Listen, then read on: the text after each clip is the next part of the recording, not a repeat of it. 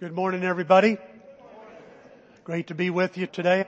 I'm Tim and welcome to Greater Alton Church. Good to have you with us this morning.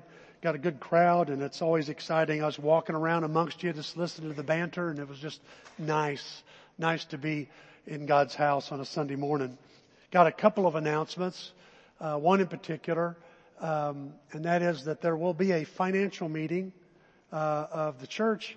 Uh, if you'd like to attend, it's Wednesday night here I believe it's in your bulletins. We're going to be talking about uh, how financially, what shape we're in, what our plans are, and answer answer any of your questions that you may have about our church finances. Uh, we just finished a, a, series of lessons from uh, beginning this year, and now we're starting a, a new series uh, called "As for Me and My House." Uh, let me uh, want to read something to you from Chuck Swindoll that was written just a couple of years ago uh, about uh, family. He says these words, whatever else uh, may be said about the home, it is the bottom line of life, the anvil, anvil upon which attitudes and convictions are hammered out. It is the place where life's bills come due. The home is the single most influential force in our earthly existence. We live in a world that downplays the value of the home we don't realize the kind of world our children face each day and how things have changed. For example, kids in the 30s grew up during the Depression when times were hard. Everybody had to work and the dollar was a, a dollar was a lot of money. Kids in the 40s grew up with World War II, Frank Sinatra, Bogey and Bacall. Kids in the 50s grew up with black and white television, I Like Ike, hula hoops, and a kid from Tupelo, Mississippi by the name of Elvis Presley. Kids in the 60s grew up with the Beatles and LSD and assassinations and the summer of love with Vietnam and violence in the streets. Kids in the 70s grew up with Charlie's Angels, disco, happy days, MASH, Saturday Night Fever, and Watergate. Kids in the 80s grew up with crack cocaine, AIDS, MTV, Pee Wee Herman, Teenage Mutant Ninja Turtles, Nintendo, and Nightmare on Elm Street. Kids in the 90s, they grew up with The Simpsons and Friends, Seinfeld, Michael Jordan, Monica Lewinsky, rap music, and Columbine. Then the 2000s began. I remember when I was seven thinking how old I'd be the year 2000. 23 years ago that happened and they call these the kids in the aughts. And the kids in the aughts grew up with 9-11, the war on terror, American Idol, Harry Potter and South Park, Facebook and Hannah Montana. T- kids in the tens grew up with Lady Gaga, Drake, iPhones, YouTube, Instagram, Snap, Snapchat, sexting, and gay marriage. And today, our kids in the 20s are growing up in a bullying cancel culture COVID, Lizzo, Elon Musk, TikTok, LGBTQ plus, fentanyl and cryptocurrency. Our kids see more. They know more. They experience more. And they grow up faster than we did. Against that reality, these words of Dr. James Dobson strike home. We must make the salvation of our children our number one priority. Nothing else is more important. And that's why I want to spend some, a few weeks looking at families this week, or this uh, next few weeks, uh, next six weeks, looking at families. Um, we're going to look at families like Timothy's family. You know, that the typical family today we like to think is, is much different than the typical family during the Bible. And there's some truth in that. But not every family in, in the Bible had a mom and a dad. Some were raised by, with single parents. Some were raised, both parents are gone. Some were, there were interracial marriages. There were all kinds of situations that we might say, well, the normal family that we think of in America, well, it's, it's, it's changed and radically changed so much that it is like some of the families in the Bible, and I thought we would look at several of those again in the next six weeks and, and learn from them what we can. Um, because a lot of these families shared the same problems and same challenges and faced the same critical choices that all of our families face uh, as we speak. One of the most revered and quoted passages on family in the Bible is the one I want to look at today. Uh, this one's found in Joshua 24:15. It's where we've got the theme for this series. Joshua says these words, if you decide that it's a bad thing to worship God, then choose a God you'd rather serve and do it today.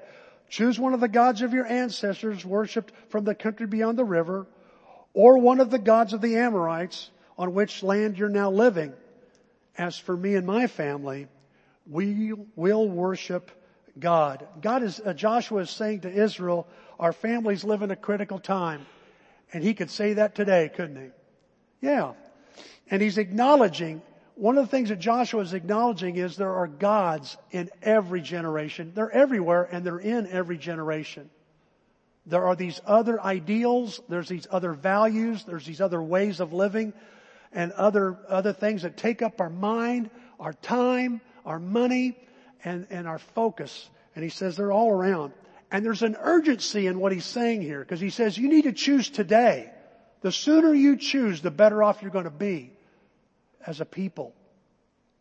I want you to know this morning, I, I, I, have changed some, some of my views have changed over the last several years about how, how do we educate our children? Do we do it in a public uh, setting or to do it at home? And I, I, uh, man, I tell you what, some of you here that are, are educating your children at home, I understand why, more and more why you're, you're doing that. And some of you here who have chosen to let your children be educated in our public system, there's, there's an advantage and a disadvantage to that as well. And I, and I applaud both approaches. I know that both families, whether you do it one way or the other, we do, we're doing everything we think, we think of to insulate and protect our kids, even isolate them from this world we live in. But church, you know this is true. It's impossible to do. Because this culture that we're in, these, these gods of our generation right now are, are slipping in through our TVs and our iPhones. They're slipping in through our classrooms and our laws of the land. And they're also even, even finding its way into the friendships that we have and our friends and our children have. Am I right? So what, but can I do anything? Yes, you can. You can choose what you're going to do today as you live, as you and I, our families live in a culture of foreign gods.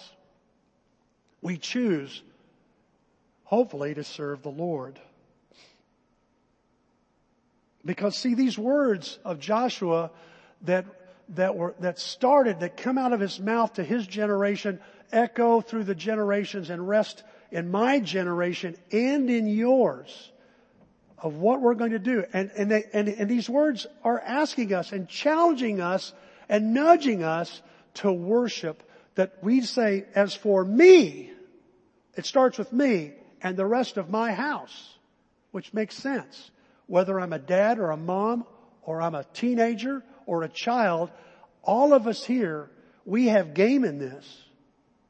Our children, now listen, some of you teenagers understand, you have a big impact on your family. I know this for a fact because I had an impact on my mother when I became a disciple. You, you can reach and you can change the family dynamic in your home regardless if you're a grandparent. I, I joke around that grandparents have no power. We wield great power.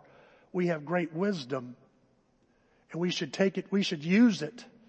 And if you've got a grandparent, a godly, especially a godly grandparent, you should use that, take advantage of it, suck them dry, get everything you can from them because they know more and have experienced more. Man, they're, they're, they're valuable. But as a mom, if you're all by yourself, I, I, I'm raising these kids all by myself. This is so hard. I want you to know I, I, my heart breaks for you. I know how challenging that is. But I want you to know you choose as for you and your house to serve the Lord, you be that rock And if you're a felon, you go, you know, it, sometimes it works the other way. Some of you men are married to women that aren't godly and you're going, you know, I, I want, I want my, or I've lost my wife. I want my son. I want my daughter. I want my family to be, to, to be devoted to God in this crazy culture. Let me tell you, let it start with you. You make that decision today. It's the best thing you could do. And we're going to see why here in a minute. Let me give you four choices here I noticed out of this passage that I, I had, I started off with 16 choices and I worked it down to four, okay? So, thank you for praying for me. I know some of you actually do that. Let's look at this first choice. The first choice is, me and my house will be grateful for God. If there's anything I, I, I want to make sure I'm going to choose, we're going to choose gratitude. I'm going to create gratitude in my home. More and more. I'm going to give God more credit. I'm going to speak of what He's doing more and more in my house. You know, Joshua's up in years. He's about to pass away and he's giving parting advice. And he has seen a whole lot of things in his lifetime. And you read chapters 23 and 24 and 25, you get a, a real eyeful and an earful and a mindful full of what he has experienced. He's at the, at the side of Moses when they come out of Egypt. It says, the Bible says he followed him I think the King James or one that says he was knee high.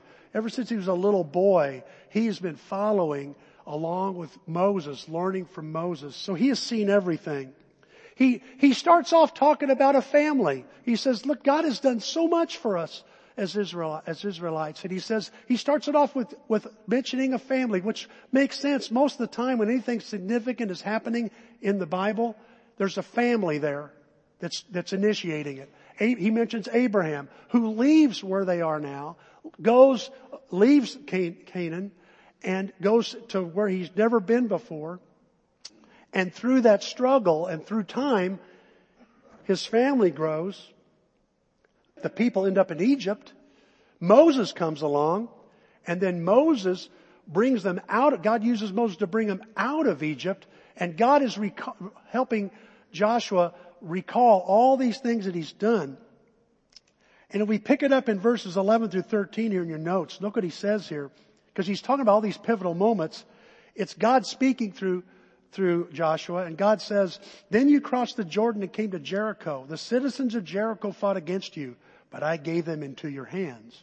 I sent the hornet ahead of you, which drove them out before you. Also the two Amorite kings you did not do it with your own sword and bow. So I gave you a land on which, which you did not toil and cities you did not build and you live in them and eat from vineyards and olive groves that you did not plant. What's, what are you doing here, Joshua? I, he goes, I want you to know. I want Israel to know. I want God's people to know they have so much to be grateful for and they owe God so much. That is so important. You see, a good memory of what God has done is powerful. My mother one time, um, she's not here this morning so I can talk about her. She came over to the shop one time. It was, it was, um, I can't remember what, what time of the year it was, but I'm sitting there and I'm overwhelmed. We had just lost a major account. It was a huge account. And I'm worried and she's like, how you doing? Well, and in front of everybody, I don't know what we're going to do. Uh, and I'm telling her, you know, it's hard to, it's hard being in the glass business and I've got all this stuff and I'm, you know, we lost a big account and I've got my hand against this wall and she grabs my hand. She just takes a hold of it and moves it around on the wall and I'm going, what are you doing? Well, what she's doing is she's making me feel this brand new wall of our brand new shop that had just been built. And she says to me, she goes, yeah, I can see what you're worried about. God isn't going to take care of you, is he? Never mind, mom. You're so right. She just reminded me in such a subtle way of how, of all the things God has done. And that's what, that's what we need to be doing in our family. You see, gratitude builds humility, but it also builds hope and confidence. when you start thinking about all the things God has done, you start recalling them in your mind, you start counting those blessings, it also creates this sense of security and it also builds loyalty your heart toward your God. That you'll want to worship Him. So you, you have to keep, you have to keep this in mind. Listen, when we forget all the things God has done, we end up forgetting the one that did them. Look at this passage here in Hosea 13. This is generations later. And the people, the, the people of God have forgotten the Lord. They've got into captivity. And look what the Bible says. God is speaking through the prophet Hosea now.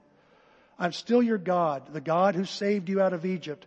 I'm the only real God you've ever known. I'm the one and only God who delivers. I took care of you during the wilderness hard times. Those years when you had nothing. I took care of you all, I took care of all your needs. Gave you everything you needed. You were spoiled. You thought you didn't need me. And you forgot me. If I don't remember what God has done, I'll forget who did it. I was talking this week to a friend of mine, a close friend of mine. He has four children. Two of them are not faithful to God. He's a preacher. And I'm like, what happened? What do you think happened? I mean, I hate, I was so uncomfortable asking him, but we're close enough to talk about this. So I said, what do you think happened? He goes, Tim, I don't know, but I know if I had everything to do all over again, and this is exactly what he said to me, I'd have talked about the Lord more. I said, you're a preacher. No, I would have talked about the Lord more at home. I'd have talked about all the things he was doing. You know, if you don't talk about all things God is doing, sometimes you suddenly start thinking you're the one doing it all. And your family catches that. He said, Oh, Tim, I just wish I'd have done that more. And he, then he said this, and I wish I'd have complained less about his people. Ouch. You want to encourage your family to choose the Lord? Count his blessings often in your home. Talk about it. Give God the credit. Mention what he's doing especially mention what he's done. This was, this was something we did in our house all the time. I got a teacher I don't want. I remember one of them come home. I got Mrs. McKinney. Matthew had Mrs. McKinney. Mrs. McKinney liked playing on the piano and telling stories. He wanted to learn, he, here he's five years old. I want to learn something. I said, I guess you're going to learn how to sing and play the piano. I said, God, I think God put you in Mrs. McKinney's class for a reason, Matthew. That's what Denise goes, I think you're right. We've been praying about this, haven't we? Yeah. Well, God must think you should be in that classroom. So make the best out of it. We, we would tell, we would, we would pray about or talk about this. We'd say, remember the time you were sick and we prayed about you being sick? And remember that? Yeah. And you got better? Yeah. Remember the time your dad lost his job and he had, didn't have a job. Yeah, yeah. And we went look and went looking. You, we prayed about, and and and now you you know, look at where we are now. God did that. That's not from your dad. Thanks. It's, no, it's from God. And, and, and, and, and remember that time Uncle Danny, we were praying for him that he'd find Jesus? Remember that? Because we prayed, I'll tell you what, little kids' prayers, you know get to heaven. So I used that card a lot. Just in case God wasn't listening to me. Hey, would you mention Danny? Oh God, please help Danny become a Christian. Help him get baptized, whatever that is. And I said, you remember that? Yeah. And what God do? He did that. Oh, and I, and I, I just want you to know, church, I think that we, building this, just building this atmosphere of God's doing this. God's opening this door. Well, let's just leave it up to God. How many times we tell our kids and we, we did he said tell each other, well, we got this car we want to buy or we want to buy this house. Well, if we get it, we get it. If we don't, that's fine. Blessed be the name of the Lord. We'll let the Lord decide. It's always good to do that.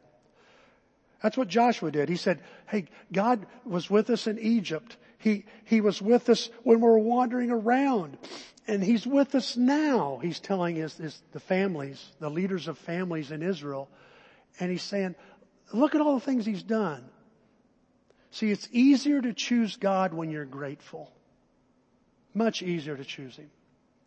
So that's the first choice I need I need to really think about is I'm going to be grateful and my family's going to be grateful. We say to our kids, what do you say? Thank you, thank you. And how often do they hear us? Thank you, Lord. Thank you, Lord. It starts with me before it can be we. Number, here's choice number two. Me and my house will worship God. I'm going to worship God and the rest of my house is going to worship God. Then Joshua told the people, this is before he told him to choose, he said, he said, worship the Lord, obey Him, and always be faithful. Get rid of those idols your ancestors worshiped when they lived on the other side of the Euphrates River and in Egypt. In the next verse, he says, as for me and my family, we will worship the Lord. I got a picture I want to show you.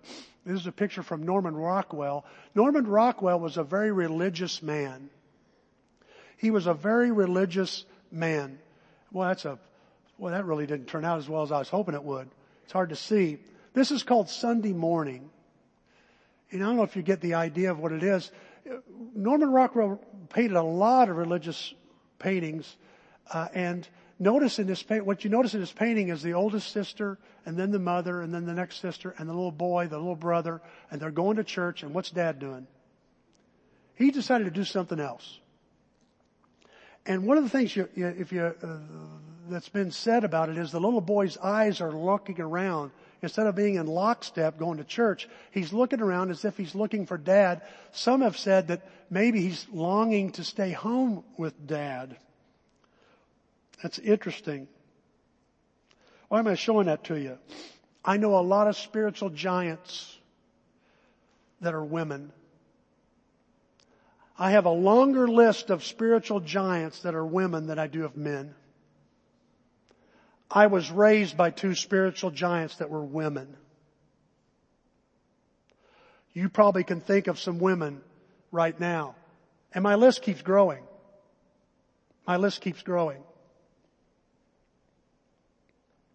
I want to say to all you ladies that are, uh, have, have raised your children, that are now involved in your grandchildren, that have tried to drag, push, prod, whatever you've had to do your, your husband or dad or granddad to move along. I want you to know I, I, I, I'm so sorry that you have to do that, but I'm so grateful at the same time that you are that way. But the Bible and science and they do agree on this, they both confirm how important it is to have dad involved in the spiritual growth of their children. Now I know this isn't Father's Day. And this is not about guilt and dad. Don't be elbowing him. Don't make sure he hears this lesson. But I want you to know, dad, you matter. I sit back and still think about where would I be if my dad would have been a man of God? What would I be like? I'm not saying mom didn't do a bad job. Oh my goodness, I just think about the advantage. And I envy, I watch some of you, I watch Richard, my two sons, I watch them. I watch Mike Dennis. I sit back and go, wow, I watch how they, they're, they're involved in their, in their kids. And it's not just, let's see how fast they can run and how far they can throw a ball, but they're involved, what they're after is the spiritual. They're teaching them to think. It matters to them. All four of them have mentioned to me times and I've gone, I don't know what to do, man. My kids, I'm, my kids are getting attacked right now by every idea you can imagine. It's so critical. It's so critical. The Industrial Revolution took dad out of the house. And I want to tell you, you can still be in the house and be absent, fellas. It's so important that we're present in our, in our sons and daughters' lives and in our grandchildren's lives.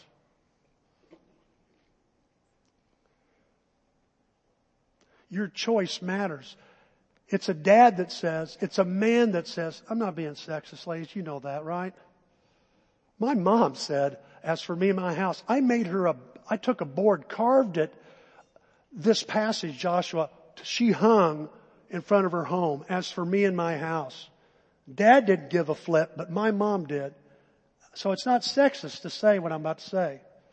I just want you to understand, fellas, it falls on you and I, every generation, the men in the kingdom to raise, it says, fathers, raise your children up in the nurture and admonition of the Lord. It doesn't say moms, although I know moms are willing and moms do, but it rests with us. And we're going to have to give an account on how we raise our children. Joshua says here, you decide. You can either worship the gods of Egypt or you can start following and, the, and worship the gods of your, of what's right here in front of you in your own land. But as for me, my family, we're going to worship the God, catch it, that put us here. That created us. Not some man-made idol. Years ago, years ago, when we were meeting in the old building, which is now the great room, partially the great room, we had, the power went out. Some of you were here. Remember that? The power went out and we had candles. That's back when we did candlelight services the right way. We had candles everywhere. I mean, they were everywhere. And I lean over to a friend of mine and I go, it looks like we're a bunch of Satan worshipers. You know, anybody, some, some, at any moment, somebody's going to break out in a song. I want to kill everybody. Satan is my friend. Satan is my pal. I'm expecting to hear that. And he leads, I know some of you are so offended I just did that. That's from the Burbs. But you know, but, but the thing I, I remember, he leans back and goes, well, in about 30 seconds, it's going to be real obvious who we worship. And then the song broke out and the church started singing and there we were in candlelight singing praises to God. It was obvious who we were worshiping. And it is obvious, guys. It's obvious, parents. It's obvious, teens, to the rest of your family who you worship. If you, if you have a family, you're a member of family, you say, well, it's just me and my cat. Well, let me tell you, your cat needs to see that you worship the Lord God. Make it obvious. Cause see, every day, in every choice, in every word, how we spend our time, all this, all this together is, is a message to the rest of our family that says, this is what matters to me the most. And I know this from experience. God blesses my home when He's, when He's in the center of my heart. When He's there. And I, and you know, I, I gotta admit, there's times my family saw me, the dollar became important or, or a sporting event was so important or uh, some thing I owned and they broke it became like the mad issue of the house and, and church. Uh, but what needed to be shown and displayed all the time was the Lord God is what matters the most to me. Look at it says, uh, Exodus 20 here, Joshua heard these words when he was a little kid. Don't bow down and worship idols. I am the God your God and I demand all your love. If you reject me, I will punish your families for three or four generations. Whoa. But if you love me and obey my laws, I will be kind to your families for thousands of generations. So it's this choice. Who do I worship? Because it's going to have a big impact on the rest of my family. Here's choice number three. Me and my house will obey God. I don't know what everybody else is going to do. But I'm going to obey God and my family's going to obey God. That's what we're going to have in this house. It says, then Joshua told the people, worship the Lord, obey him, and always be faithful. And of course, there's this statement again in the CEV. My family and I are going to worship and obey the Lord. Obedience seems to be a major battleground in families. Am I right about that? I was with, uh, I was with one of my sons. We were at Texas Roadhouse. And mom's in the crowd and she's already going, what is he going to say? We're in Texas Roadhouse and we're having a steak. It was the best steak I'd had in years. It was really good. I wish I could remember what it was. It was just too good. It, it tasted so good. It drove the memory right out, you know, of what it was. And we're eating there and here's one of the granddaughters and she's got her favorite item in front of her. It's perfectly cooked hot dog. You would think, you know, anybody, a kid who wants a hot dog, now you know who it is. And, and she's going, eh, and here's dad going, eat the hot dog. Eh. I go, what's going on? I don't know. She's been like this. We're trying to figure it out. Eat the hot dog. You like the hot dog. You enjoy the hot dog. Are you hungry? Eh, eat the hot dog. Eh. And it's like going on and he's trying to eat and it's just getting crazier and crazier. And he goes, do, do you want to go? And he, you know, some parents will do the one, two, three. One, two. No, dad didn't do that one. He didn't bribe. If you eat this, you'll get this. Ooh. No, none of that. No bribing going on. No, it was, do you want to go to the restroom? And have the talk? Kind of like Yellowstone. You want to go to the train station? Is that where we're going? What? We're going, don't you want to yell? We're going to the restroom. We're going to have the talk. And we knew what the talk meant. And so she finally, he says, listen, are, are you ready to, you, let's just go to the, let's go to the restroom and get it over with. And she goes, no, no, daddy, no, no. Finally, he just grabs her and takes off. They're gone a while. We finish our meal. In peace. And then all of a sudden, then all of a sudden, they come back. And this little girl who could not eat her hot dog, who could, had a meltdown is going, la la la, it's raindrops and butterflies and everything's wonderful. I thought, what did he say in that restroom? Obedience is a chore. I know all this here. The, what they eat, what they do, you know, uh, why won't you do what I say? And, and, and, we just deal with this all the time. And the thing is, I, I found this sign. Let me show you this sign real quick here. I found this, I thought it was really good because my parents spanked me as a child. As a result, I now suffer from psychological condition known as respect for others. And I just thought that was funny. The idea that, you know, we, what we have to go through sometimes. And we went through it in our house too. We went through the same thing, uh, with, with eating, picking things up, um, leaving each other alone, all kinds, you know, obedience is just a, it's a major dilemma in our homes. And, and, and the thing is, it's because it's where it's learned. There ought to be tension because that's where obedience is learned. You know, when, you, when your kid's in trouble at school, what do they do? They call home to take care of it. Why? How many remember growing up? I remember I'd be giving some teachers tough time and they'd just say, you know, I can call your dad right now. This is before cell phones. He could have put it on, nowadays they can put it right on FaceTime. Know, look at what your daughter's doing. Look what your son's doing. I went, no, no, no, no, we don't want to go there. I don't want to die.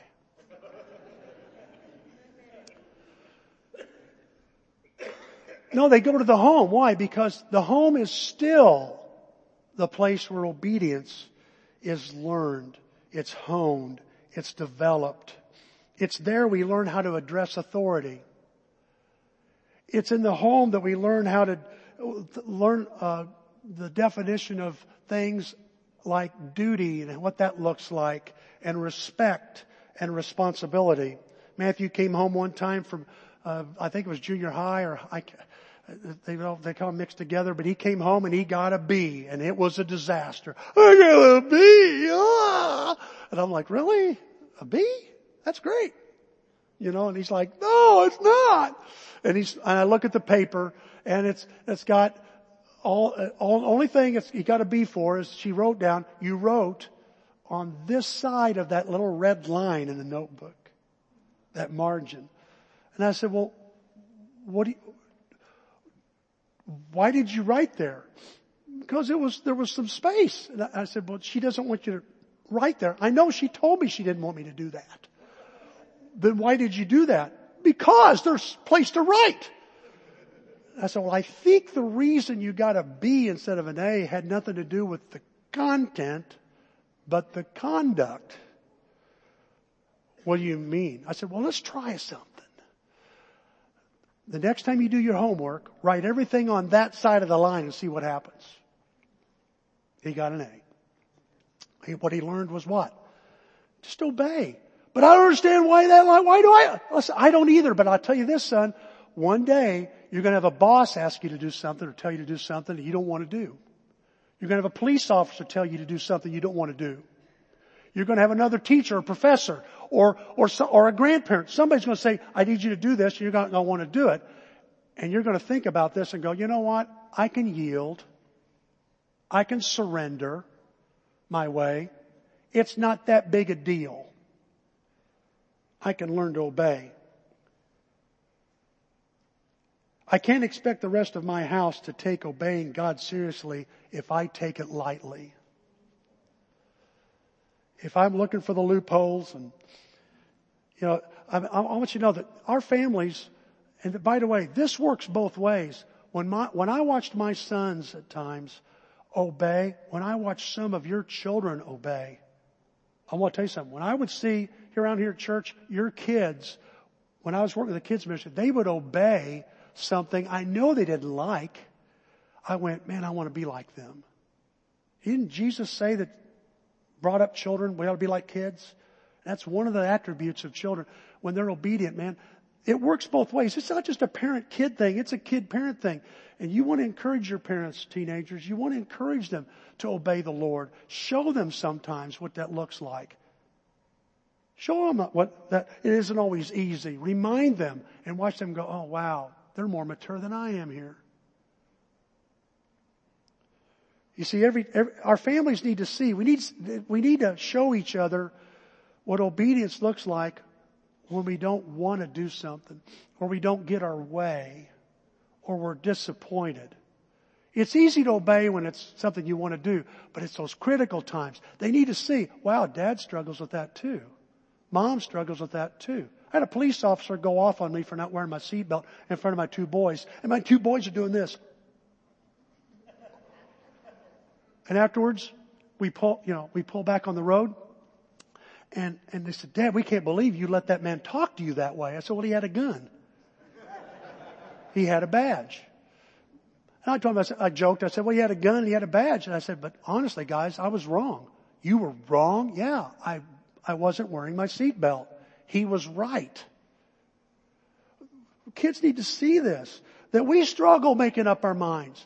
That we, that's hard for us to obey sometimes. They see, they see that struggle and yet they see the humility and the, the willingness to yield and go, and have the same attitude as Jesus, not my will, but yours be done. And we just do it because it's what God wants.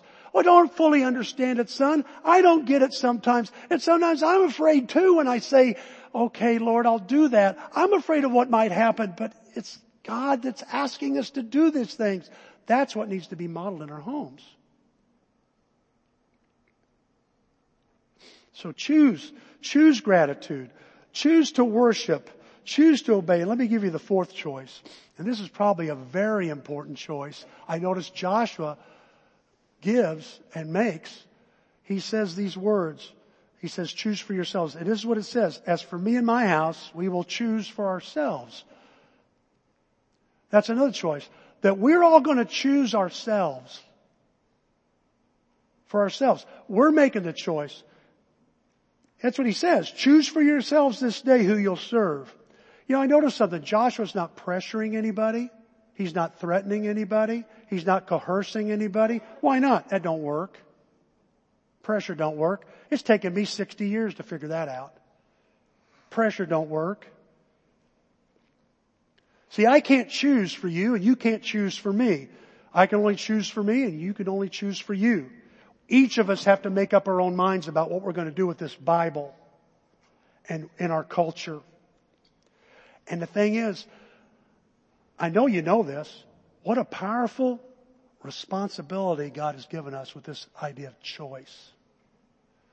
It's so good to have, but there's so, such grave responsibility with what we do with it. See, one of the things you'll not find in scripture is God crowding people and pressuring people to do what he says. He might plea, but he will not pressure. He knows that it doesn't work. I read this uh, uh, this week. A man convinced against his will is the man, uh, man uh, is of the same opinion still. Let me read it again. A man convinced against his will is of the same opinion still. You see, Joshua could speak for his family because he had spoke to his family. He had given them the option. You decide. You decide what you're going to do. This idea of choice, and listen, I know this is a toughie because uh, one of the things I've realized is this. My kids are going to end up choosing for themselves sooner or later. Now when they're little bitty, I know we're all choosing for them. I watched Judah coming up to the coffee thing asking, asking, uh, Bob, I would like some, some stuff, you know, I think gummies or something, you know, and I thought, I wonder if Bob should ask the parents, you know, well, apparently he has the wherewithal to make this decision. And here he is in his cuteness. I mean, how can you resist? He looks like Peter Pan. I mean, he's, it's cute. Here you go. And then Bob goes, you want me to open it for you? Sure. I know that uh, little bitty kids, we, we decide everything for them because they're incapable. But as they grow, we have to give them that responsibility, that power of choice. Well, when do, they don't want to go to church and they're seven. Do I make them go to church? My opinion, yeah. But there's going to be a time you're going to have to say, you need to choose. You need to understand, you, you, this has got to be your own faith. It can't be mine anymore. I know it's a minefield for us with this idea of choice. I've heard parents say, well, as long as you're going to live under my roof, you're going to do what I say. You ever heard that? Can I suggest something? As long as they live under your roof, teach them how to make good choices. As long as they're going to be under your roof, train them to respect this power delegate some of this as they grow, age appropriately. Let them grow. Let them try it out. Let them disappoint. Danny and I were taking care of pigs at a young age and, and we weren't taking it very seriously till one of our sows died. It was like a 600, 300, 400, I don't know, big, huge sow with pigs and it was dead. It was dead for several days. And yet we were feeding it. We thought it was asleep. Okay, we weren't paying attention. Dad comes out there, that sow's dead. It is? When did it die? Well, let's look. And where we fed them, there's this heap and bunch of feed. Because it must have been days ago because she's not ate in days. And then he starts telling us, look what, look, I give you this responsibility, take care of these pigs. This pig is dead. All the piglets are dead. So you guys are going to have to go bury the thing. First we've got to get it out of the barn. I learned so much in that experience. You learn a lot from failure. Here's your, here's your choice and you blew it. You, what did I say? You had one job and you blew it. Don't have to yell at them. They get it. Oh my gosh. We're dragging this pig out. I realize here's all these little piglets. Helpless little pigs are dead too. You know, she had crushed them. She'd fell them. I don't know if she had a heart attack or what. She crushes them. And Danny and I, uh, uh, it took us all day to get this thing took care of. I'm like, man, mistakes sure are, man, this choice thing got a lot of consequences to it. See, our kids need to understand that. We need to grow up and, well, as, and, you know, as long as they live under your roof, let them learn how to choose for themselves. I'm going to read a verse to you that's not, a, not in your notes or on the screen that is a very confusing passage. Train a child in the way he should go, and when he is old, he'll not turn from it. There's a lot of controversy around this verse. Well, I did the best I could to train them and, you know, show them God and everything, but now they're not faithful. Well, uh, uh, first of all, the day ain't over. Okay? There's still a lot of life ahead of them. I've seen kids rebel, come back. But could I, could I ask you to consider another idea here? If I train a child how to decide, how to make decisions, how to take responsibility, they understand the consequence and the power of choice. When they get old, they'll keep using that idea. It'll come in handy when they get older. You see, our kids, here's two things I notice, okay, in this lesson. Our kids will not live in the same world we live in. You say, well, they live kind of. They're not, they're not growing up like we did. And I notice this too about this. Our kids will eventually make up their own minds. So we either can help them by giving them the skills they need, or we can just let time pass and when they're 18, they're out and they're on their own. I'm suggesting to you as we close here, you give them the tools that can help them navigate through some of the craziest, craziest culture that's ever been on the face of this planet. That they learn how by timeless tools, timeless skills that you can bring to every generation. Where do I learn these timeless tools and skills? From families in the Bible. Bedrock choices, crucial choices, decisions that make a difference. You know, today you may be worried about your kids or your grandkids, what's going to happen to them, what kind of choice they're going to make. Would you set them aside and just, would you focus on what's your choice? Where's it at? What are you choosing? Take a look at your own because they matter. They really do matter. One generation can be lost if I'm asleep at the wheel here. In, in uh, Joshua 24:31, it says that the people of Israel served the Lord for the lifetime of Joshua and those that heard what his words. I want you to know your family's depending on you right now. Depending on you big time to help them sort out some of the stuff that they're, they're facing. Can't be power, it can't be about a power play. Just because you yell louder and you're bigger doesn't make you right. You've got to be able to reason and, and teach them to critically think about how to, how to, how to break this down. I've watched some of you mothers doing this already. You're breaking down, some of you grandmothers, you're breaking down. Well, let's look at this.